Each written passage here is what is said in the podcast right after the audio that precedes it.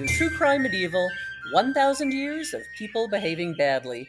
I'm Anne Brannon, and I'm your host in Albuquerque. And I'm Michelle Butler in Tuscaloosa. Hey, um, you know, I should have asked you this before we started recording, but what birds am I hearing in the background? Uh, you're hearing the parakeets because I am not in the room with the parrots, because the parrots, if we are doing the podcast, scream continually. But the parakeets are simply making a sweet little noise, which I will probably leave in. I think this is the first time they've shown up on the podcast. Yeah, actually. this is the first time I've recorded in here. But I'm recording in here because after the knee surgery, I need to be able to put my foot up.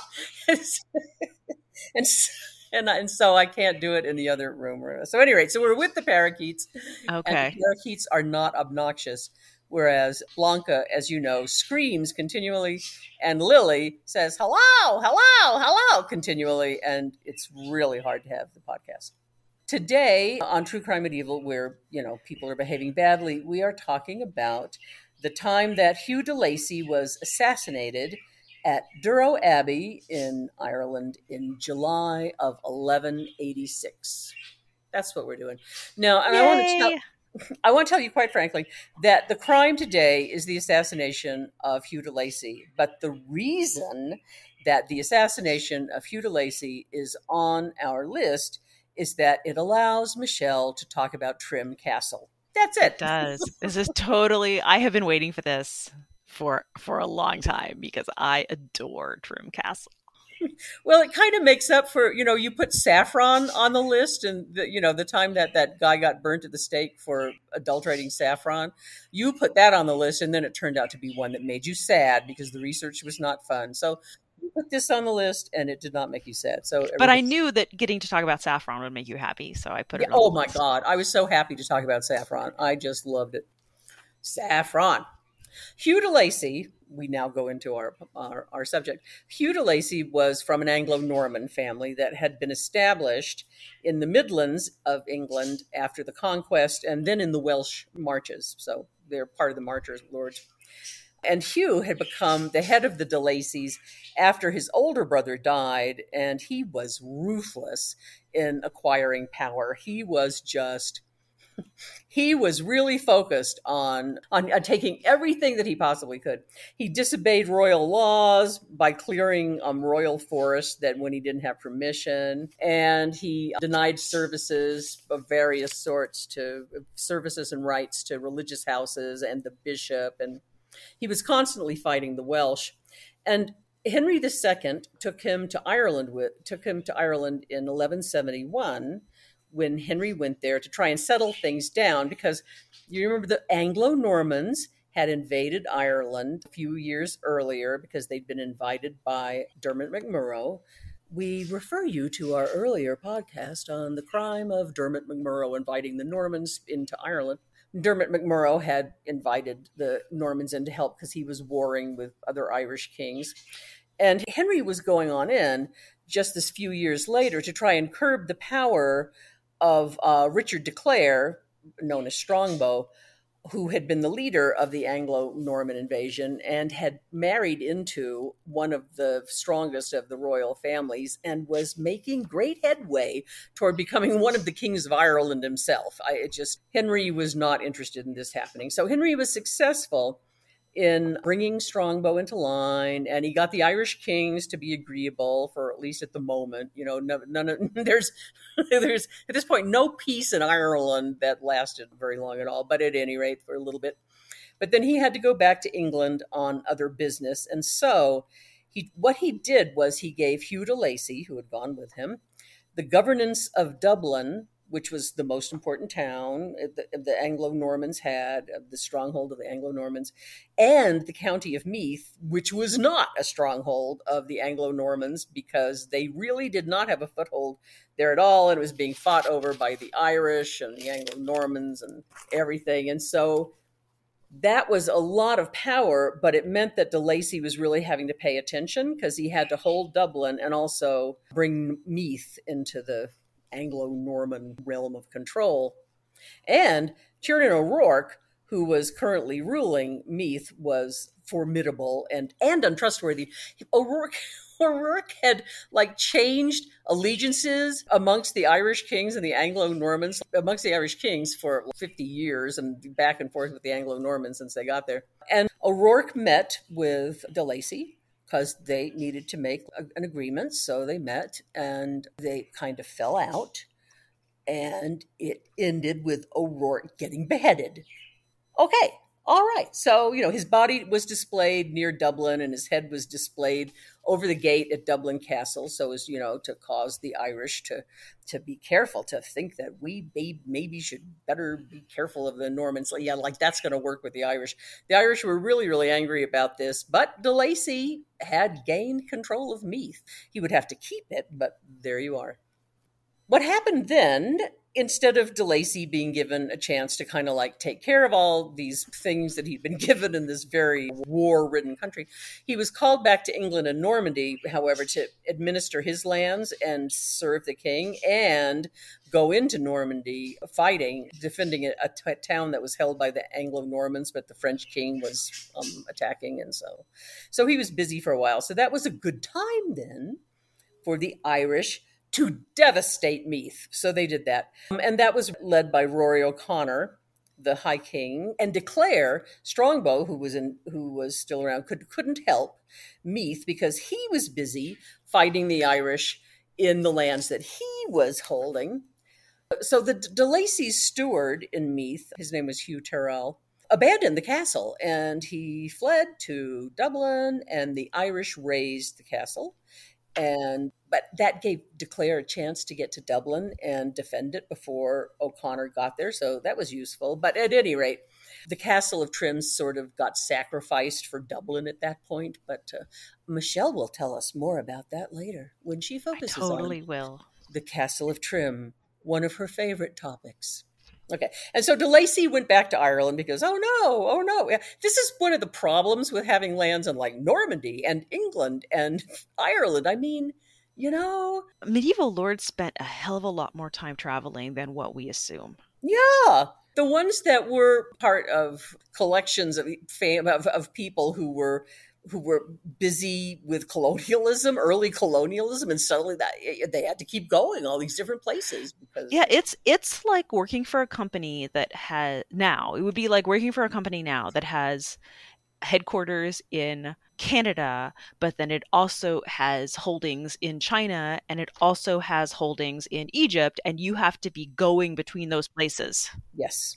Yes, yes, yeah. It's it's much like that. So he's busy. Anyway, he, he he had to go back to Ireland to try and bring things back into, I guess, what passes for balance at this time. He rebuilt Trim Castle.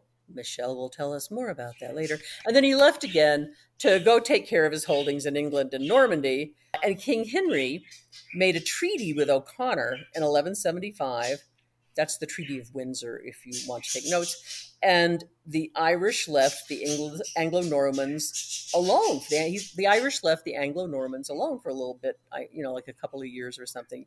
But in 1177, Henry divided the Anglo Norman Irish holdings into three parts. Power was shifting at that point. He had to do something because Strongbow de Clare had died and so there's this movement, we get into various sorts of power. And so he divided everything up into three parts, and de Lacy was to administer his third from Dublin, giving up his, uh, he gave up some of his major English holdings, and he's basically, he's supposed to stay in Dublin. Okay, de Lacy, you stay there. After some pushing back and forth between O'Connor and de Lacy, which I will not go into, uh, Hugh married, and this was his second marriage. His first wife is dead at this point. Rose O'Connor, O'Connor's daughter. Uh-huh. Mm-hmm. Yeah, so there's the prospect then of de Lacy gaining the power of one of the of one of the kings of Ireland. Ah, and which is exactly what Henry had taken him there to keep Strongbow from getting.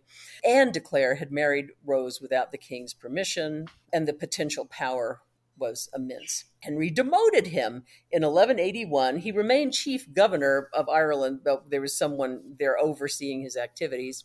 And but he was not the main dude. But de Lacy and let's not be surprised about this. De Lacy continued to gain power both through diplomacy and battle, because, you know, he was De Lacy. Henry eventually sent his son John, who will later be King John. Henry sent his son John to be the Lord of Ireland in 1185. This did not go well. John offended the Irish, he offended the Anglo Normans, he lost most of his army in battle, and then he headed back to England after only a year, blaming his failure at getting anything done at all on De Lacy. Although, really, as far as we could tell, De Lacy had not actually done anything to John. He had just kind of stepped back and let John ruin things himself. He was young at this point, but he wasn't any better than he was going to be later. It was different from like Henry VIII was actually nice, a great guy, and then he became a horrible psychopath. But John was just awful throughout his life. Who knows what De Lacy would have gotten up to next, but we don't, because in the next year, De Lacy was over at Durrow Abbey, where he was sacrilegiously building another castle, when a local young stonemason pulled out an axe that he apparently had hidden under his tunic. I'm unclear on how this works and why, but at any rate, he cut off De Lacy's head while he De Lacy was bending over some stonework. Or another story, De Lacy was accidentally killed by a falling stone. History really favors the losing the head story, so that's the one that we go with. And why was he assassinated? Well, perhaps the fox O'Catarney who had lost lands to De Lacy had instigated. Or perhaps it was all about desecrating a religious site founded by St. Columba by building a military castle on the site. He was dead, at any rate. Prince John was sent back over to take his lands. De Lacy's son Walter succeeded him. Walter had helped Hugh de Lacy, his father, build Trim Castle, and he was married to the daughter of William de Braose, King John's trusted companion who became his mortal enemy, we refer you to two of our former po- podcasts. One where King John starves William de Braose's wife and son to death in Corfe Castle, and the other in which William de Braose helps King John kill King John's nephew, Arthur. John invaded and took Walter's lands and Meath along with about 400 of Walter's soldiers. But then in 1215, John would be besieged by his barons. Those many, some of you will remember this date because that's when he's going to be signing the Magna Carta. And so he started working on getting De Lacy's his lands back because he's trying to get barons to not hate his guts. And later, De Lacy was going to join Geoffrey de Marisco and Richard de Burgh against Rory O'Connor's son, who was king of Connaught. This was before the de Mariscos fell from their shaky sort of grace we refer you to our previous podcast concerning Geoffrey de Marisco's son, who became a pirate. These people. I know. We're doing a thousand years of European history, but we just keep ending up back at the Normans because on a crime per person ratio. yeah, it's the Anglo Normans. Uh, uh, yeah, it's really the Anglo Normans all the time.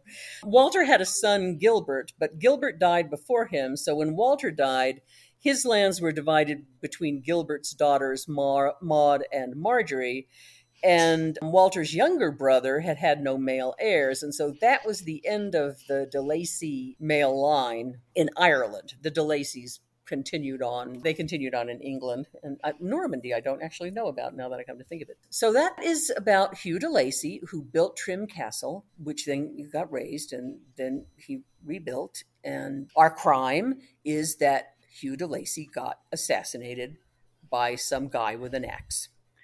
Which is actually not at all. He, I mean, in some ways, he kind of stands for a lot of these Anglo Norman lords who, shockingly enough, as hated colonizers, were more than on average assassinated. I, I, know that that mm-hmm like yeah. is a shocking sort of thing. But the Irish hated them and took every opportunity to sink an axe into their heads if they could possibly do so. No, we're not surprised that De Lacy got assassinated. Kind of like at any kind of given point along this little trajectory of his life, which I have given you, he could have gotten assassinated, but that was when he did. And so that's our crime. But the real point of the podcast is that Michelle is now going to tell you all about Trim Castle. Because Hugh de Lacy built it and he got assassinated. That's the whole. He did, and the way that he lived is directly related to the castle he built. Okay, so there really is a connection other than the fact that he built it. yeah, no, it really tr- Trim. Tr- the reason I wanted to talk about Trim is that Trim Castle is an Anglo-Norman castle on steroids. I mean, Anglo-Norman castles are already defensive-minded. So if you go and if you go and look at the keep in the Tower of London, you know, or or any of the other Anglo-Norman castles, they're already defensive-minded. But the ones that they built in Ireland are next level because there's active hostilities happening at all times. Okay, uh, now, I, I, need to ask something here because I know that the preponderance of Anglo Norman castles are concentrated in Wales, where there was also active hostility. But what you're telling me is that it was worse in Ireland than it was in Wales? I don't know if I would say that. I just don't know the Welsh castles as well. Mm. I'm thinking about them in comparison to the ones that the ones that William built in England where he was wanting to hold England but he had so successfully killed the English nobility at the Battle of Hastings that there was much less resistance. Okay. It is true that Wales that that the work that they were trying the work, they the colonization, the conquest they were trying to do there did not go well either. No, it did not. So it would be interesting to look at the Welsh Anglo-Norman castles in comparison to the Irish ones Surely somebody has done this. That is not a comparison I personally I don't know Wales as well as I should. I know that Wales has more castles per square mile than any other place on earth. Which tells you a hell of a lot about the how difficult the conquest was there. I think though that one of the reasons that the Anglo-Norman castles in Ireland are so so defensive minded is that there was not going to be reinforcements coming from anywhere. If you got oh, attacked, okay. if you got attacked, you had to hold out on your own. Okay, that actually that actually really does make sense. It was there were ways in which it was places where it was hard to get into Wales, but it was certainly easier to get into Wales than it was to get into Ireland from England. Yeah, okay, all right. But you know, um, one of the things going on with subjugating the Welsh is that the same kind of issues with the, the people who are there, the Irish or the Welsh, being at war amongst themselves uh, was going you know it's it's the same both places. Yeah. And of course they had originally built this wooden ringwork castle which is essentially a moat and bailey castle only they don't have the moat. So the, not not a moat not a moat um a motte the inner piece the inner piece is not built on a raised that's really the difference between a ringwork and a and a, a and Bailey castle. And archaeology has discovered the remnants of the wooden castle. The, the castle is actually mentioned. There's a 13th century Norman French poem called The Song of Dermot and the Earl, which tells the story about the Norman invasion of Ireland. I can't imagine I didn't find this until now. How did this happen? How did this happen? Yeah. That I didn't find this until now, but it tells the story. The Earl is Strongbow the Earl of the title is Strongbow. So here's a little quote from it.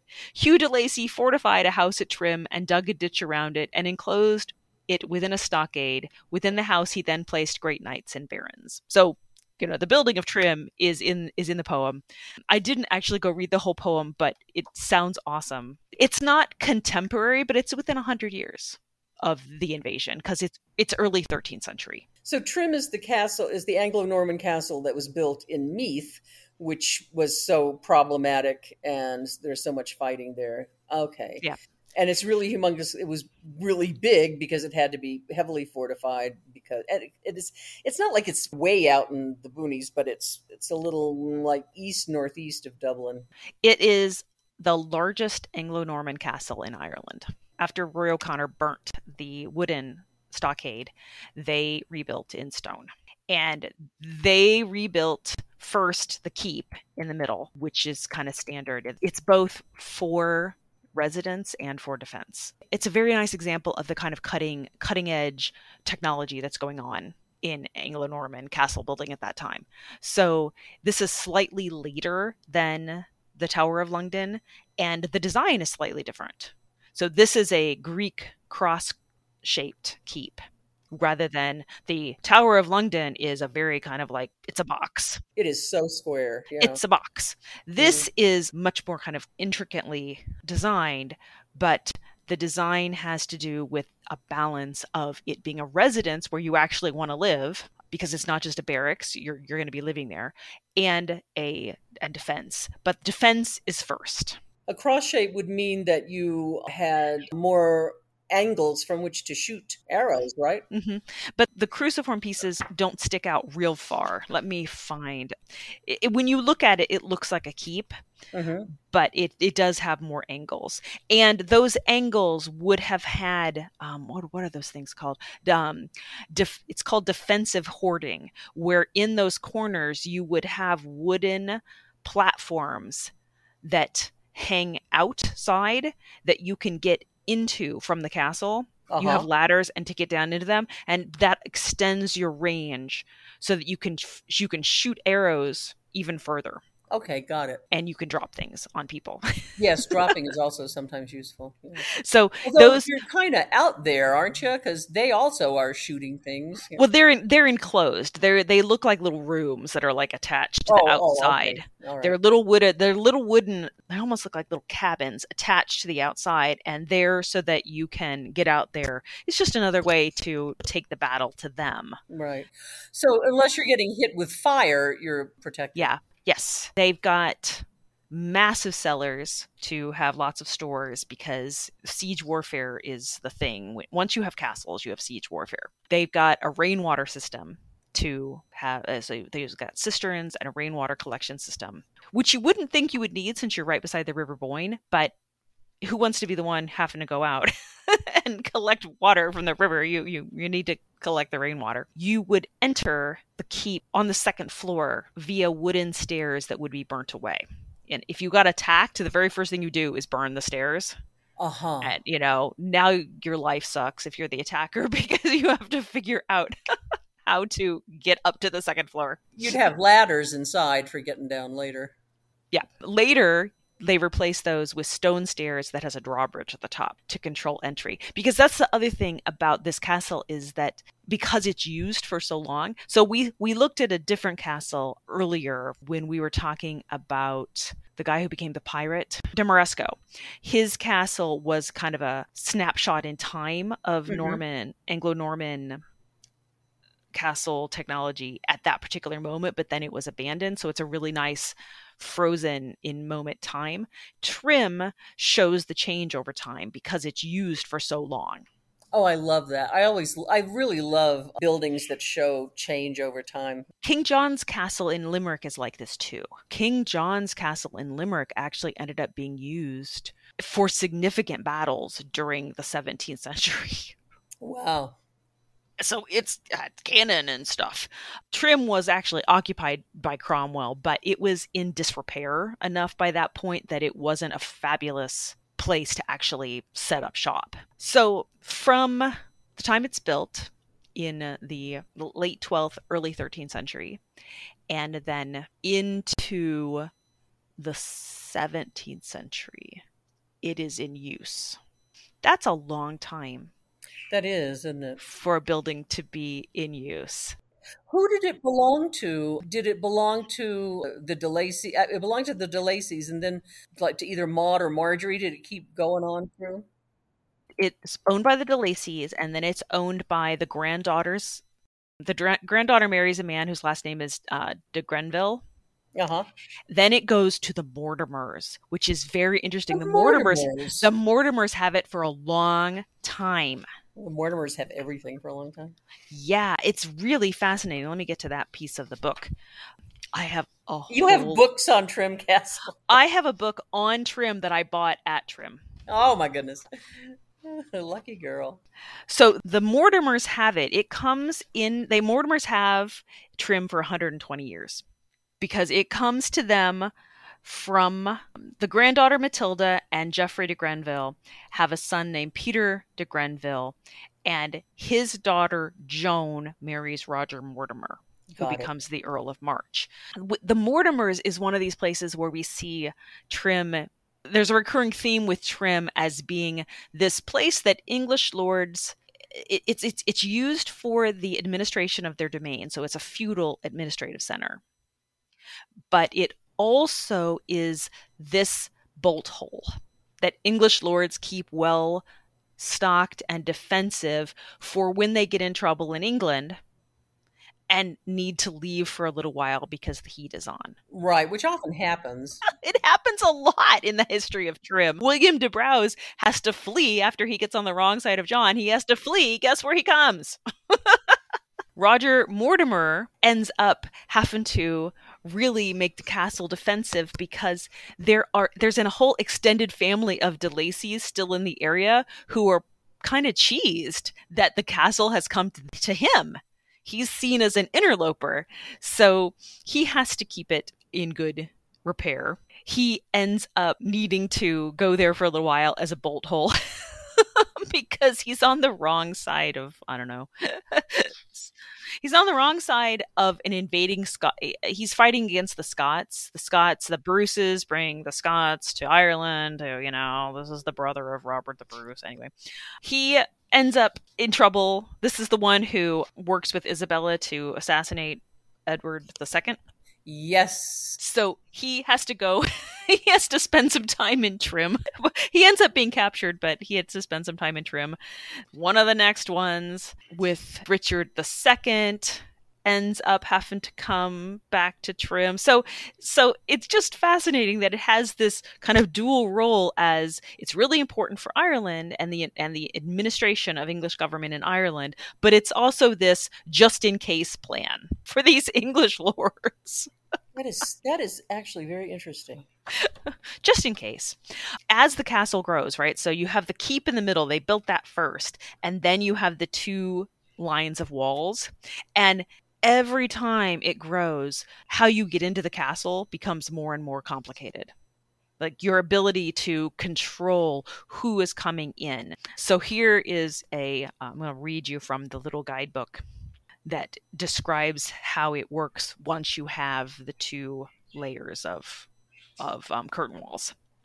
Entry to the castle was a progress through a series of controlled compartments an elaborate system of bridges, gates, overhead traps, and observation loops was designed to allow the garrison total control over access. At the end of a steep ramp, the obstacles of the outer tower were encountered. While being watched from the upper floor of this tower, those seeking entrance crossed a pit before reaching the drawbridge. Beyond the bridge was the tall gate tower, strongly defended by a portcullis with a heavy wooden gate blocking entrance to the central passage. In turn, flanking guardhouses protected the passage, and there was another wooden gate before entry to the castle yard. So, wow. To the best of my knowledge, Trim was never taken from the outside.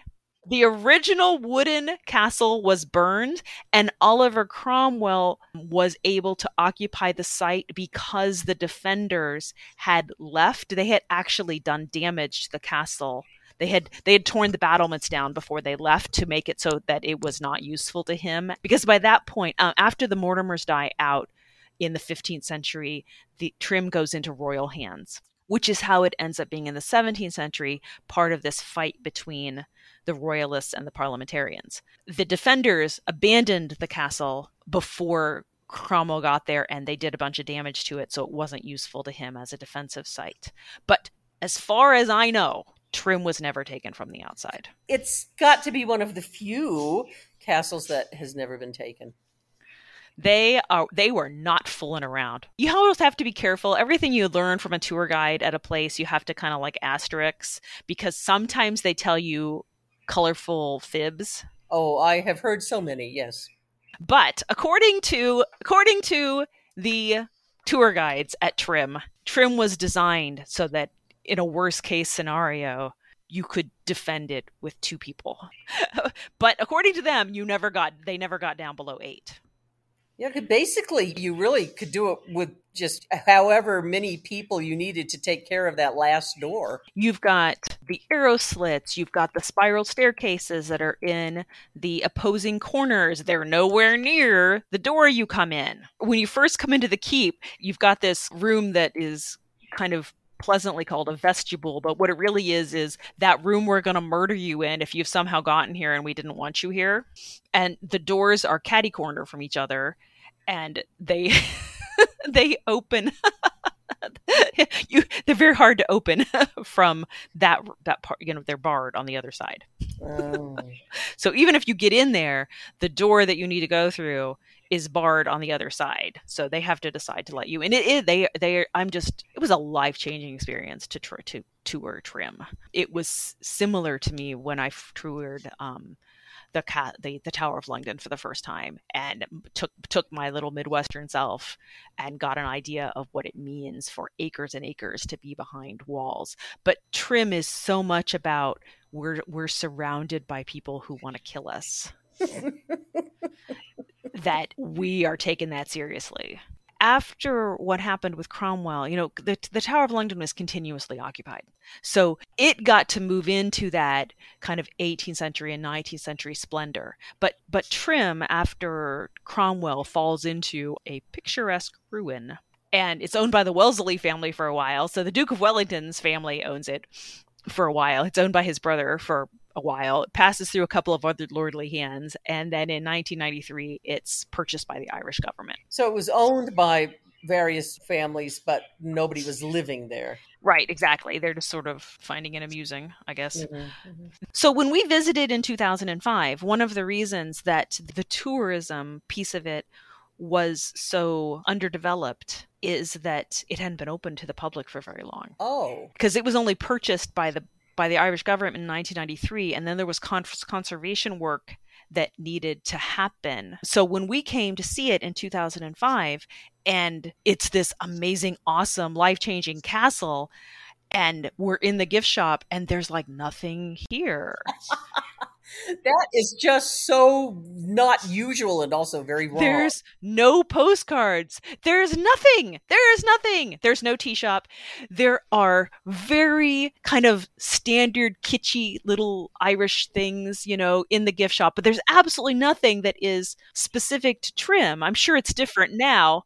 I'm sure it's different now, but at that point there was very very little, and it was because it hadn't been open very long. We're they, we're in the gift shop, and they just kind of casually mention, "Oh yeah, trim was used in Braveheart. It showed up in Braveheart." Were there any pictures or postcards about how it was used at, as a body double for York Castle in Braveheart? Because of course York Castle isn't there anymore. No, it was not. But they had your book. They did. They had the awesome guidebook about the castle with many many wonderful there are there are lots of diagrams in here. There's there's floor by floor uh, room layouts of the keep. There's a artist rendering of what it looked like as the wooden castle. There's lots of artistic renderings of what it looked like at different times. How many stories did go up? It changed because it was built higher so it ends up being four, but it didn't start out as four. The keep was built higher by a later de Lacy. Mm-hmm. Okay. Trim in general is a very rewarding sort of place to tourist because you not only have the castle, you have a couple of wonderful priories. It's all in ruins, but you can go see it and there's just a lot there's just a lot there to see um, and of course it's on the boyne. That was their supply line from drogheda the norman supply line. It's not easy to use the boyne for that because it's not a super deep river. So that ends up not being a thing that works real well in the long term but that's how they were trying to use it. I'm trying to behave myself here because it was it was such a thing. I have so many pictures. So many pictures of of trim. Who did the irish government buy it from? Oh, um, let me look in my little book here. There's yeah, there's four levels. There's a basement level and then there's three levels. It was owned by the Wellesleys until the older brother of the Duke of Wellington sold his Irish estates in 1816. Then it was purchased by Colonel Leslie of Glaslough in County Monaghan, and then that it was sold by that family in 1859 to some relatives, the Plunketts of Dunsany Castle. It was purchased from Lord Dunsany in 1993. So are the Plunketts related to Oliver Plunkett, Blessed Oliver Plunkett? Oh, that's Is- a good question. Is, is he a saint yet, Saint Oliver Plunkett? I don't know. I don't know either. Hmm. Yeah, it is maintained as a preserved ruin. So they're not doing repair work. And I think we talked about this when we talked about the tower in York that you have to decide are you going to try to restore it or are you going to keep it from deteriorating any fur- further? And that's what is being done in Trim is it's a preserved ruin. They're making sure that it's not going to fall apart, but they're not trying to put it back together.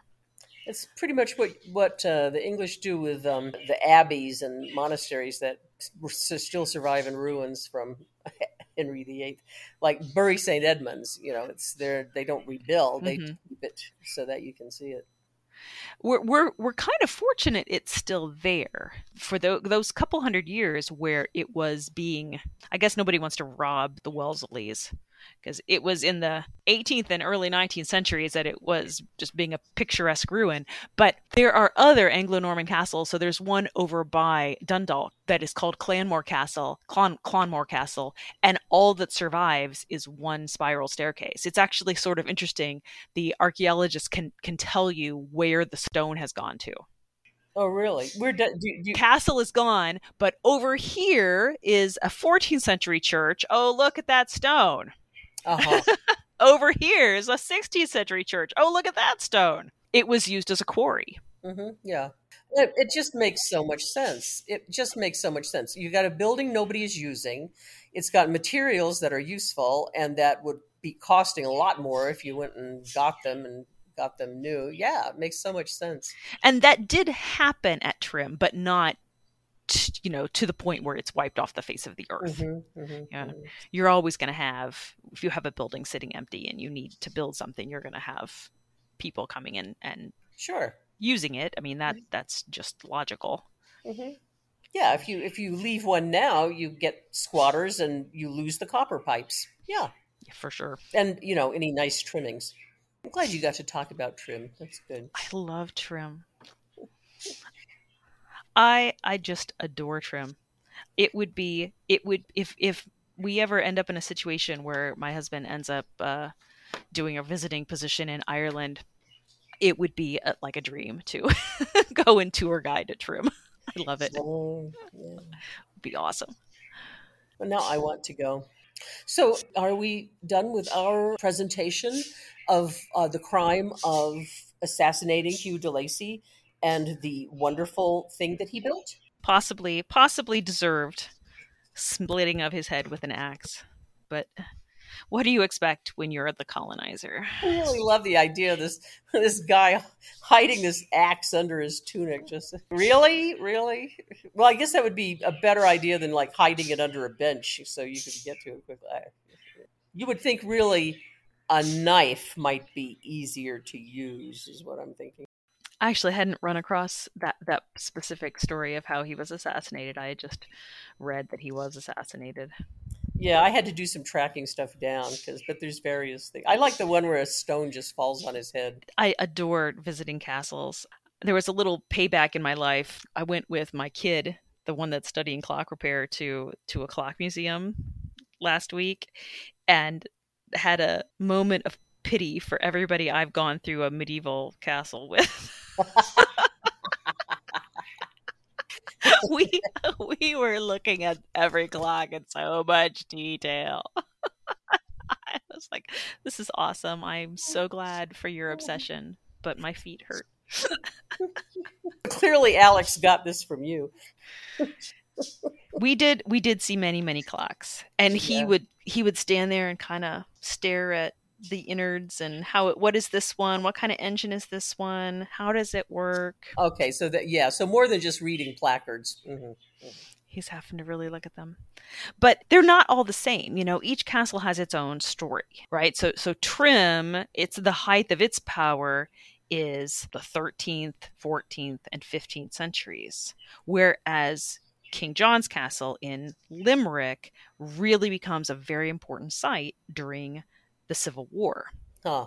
And so it was retrofitted to make it a place they could defend against cannons, which is hard to do. Castles were not designed to be defensive against 17th century cast uh, 17th century cannons. So there's some interesting retrofitting that happened in in Limerick. So you read about them on paper and you think they're going to be very similar because they're both Anglo-Norman castles, but not really because the one in Limerick the height of its construction is so much later. It has barracks in a way that Trim doesn't. It's much more of a place we come and defend, not a place where a family lives. Yeah, and the tower in London is is so different because it's got you know, hundreds of years of people living there, and or it being you know it's been a prison, it's been a zoo, it's been yeah. residences, and so it keeps it got built on and built on and built on. And that has that has that history of being a royal royal castle which is which is different yeah a royal castle and a royal castle within a place which is fairly safe. It's not the same thing as being out in Meath. Yeah, so so I mean, I know that this is we're indulging my particular obsession because I love castles in general and I really love Trim in particular. But they are really connected to to crime. So many of these crimes that they that these royal guys do to each other happen in Oh sure. Oh sure. Castles. One of the things that happens in Trim is during the the war that makes Henry the fourth king. You know, he deposes Richard II. Richard II Lee captures and leaves Henry the Fourth's son Hal a prisoner in Trim. That's true. That's true. I'd forgotten that. Yeah. Well, I'm very glad we got to do castles. So I got saffron. You got castles. It's very nice. Oh, what are we doing next? I forgot to look. Ooh, that's a good question. Let me look. I got a list. We are talking about another. Oh, oh, this is going to be awesome. I don't know anything about this. This is Jerusalem 1134. So more Normans. The Queen of Jerusalem is accused of infidelity by her husband, leading to trial by combat and a palace coup. All right. So that will more Normans behaving badly. They're behaving badly in the Holy Land. We won't be in Europe, so this will be a special, but we will be with Normans, you know, so there's that. Yeah. And trial by combat, which is always fun. It's always fun. Since we did the Templars, we haven't been able to talk much about the Franks in the Holy Land. We've done a bunch of crusade stuff. Yeah, we haven't actually done much yet. I think this is why I put this on this list. We we have not done much yet with the kind of intrigue that happened among the Europeans. Once they got there and established a toehold, they immediately started stabbing each other in the back. Yeah. What a surprise. What a surprise. I know. Much like they were behaving at home. They just made themselves at home. So that's what we're doing the next time we show up. We're going to be talking about uh, the Normans misbehaving in Jerusalem. And that's, but this is, we've been in Ireland with the Normans today. This has been True Crime Medieval, where the crimes are just like they are today, only with less technology. We can be found at truecrimemedieval.com. True Crime Medieval is all one word. And the podcast is on Spotify and Apple Podcast and other places where podcasts are hanging out. And when you, if you go to truecrimemedieval.com, you can also uh, link to the, there's links to the podcast there, along with show notes and transcripts and little illustrations and things that that I write, little verbs I write. And you can leave us comments, and we, um, all, we really appreciate it also when you leave us medieval crimes that you think we should pay attention to. Always take that into account. Yeah, but we'd love to hear from you. And I believe that's it for today. Bye. Bye.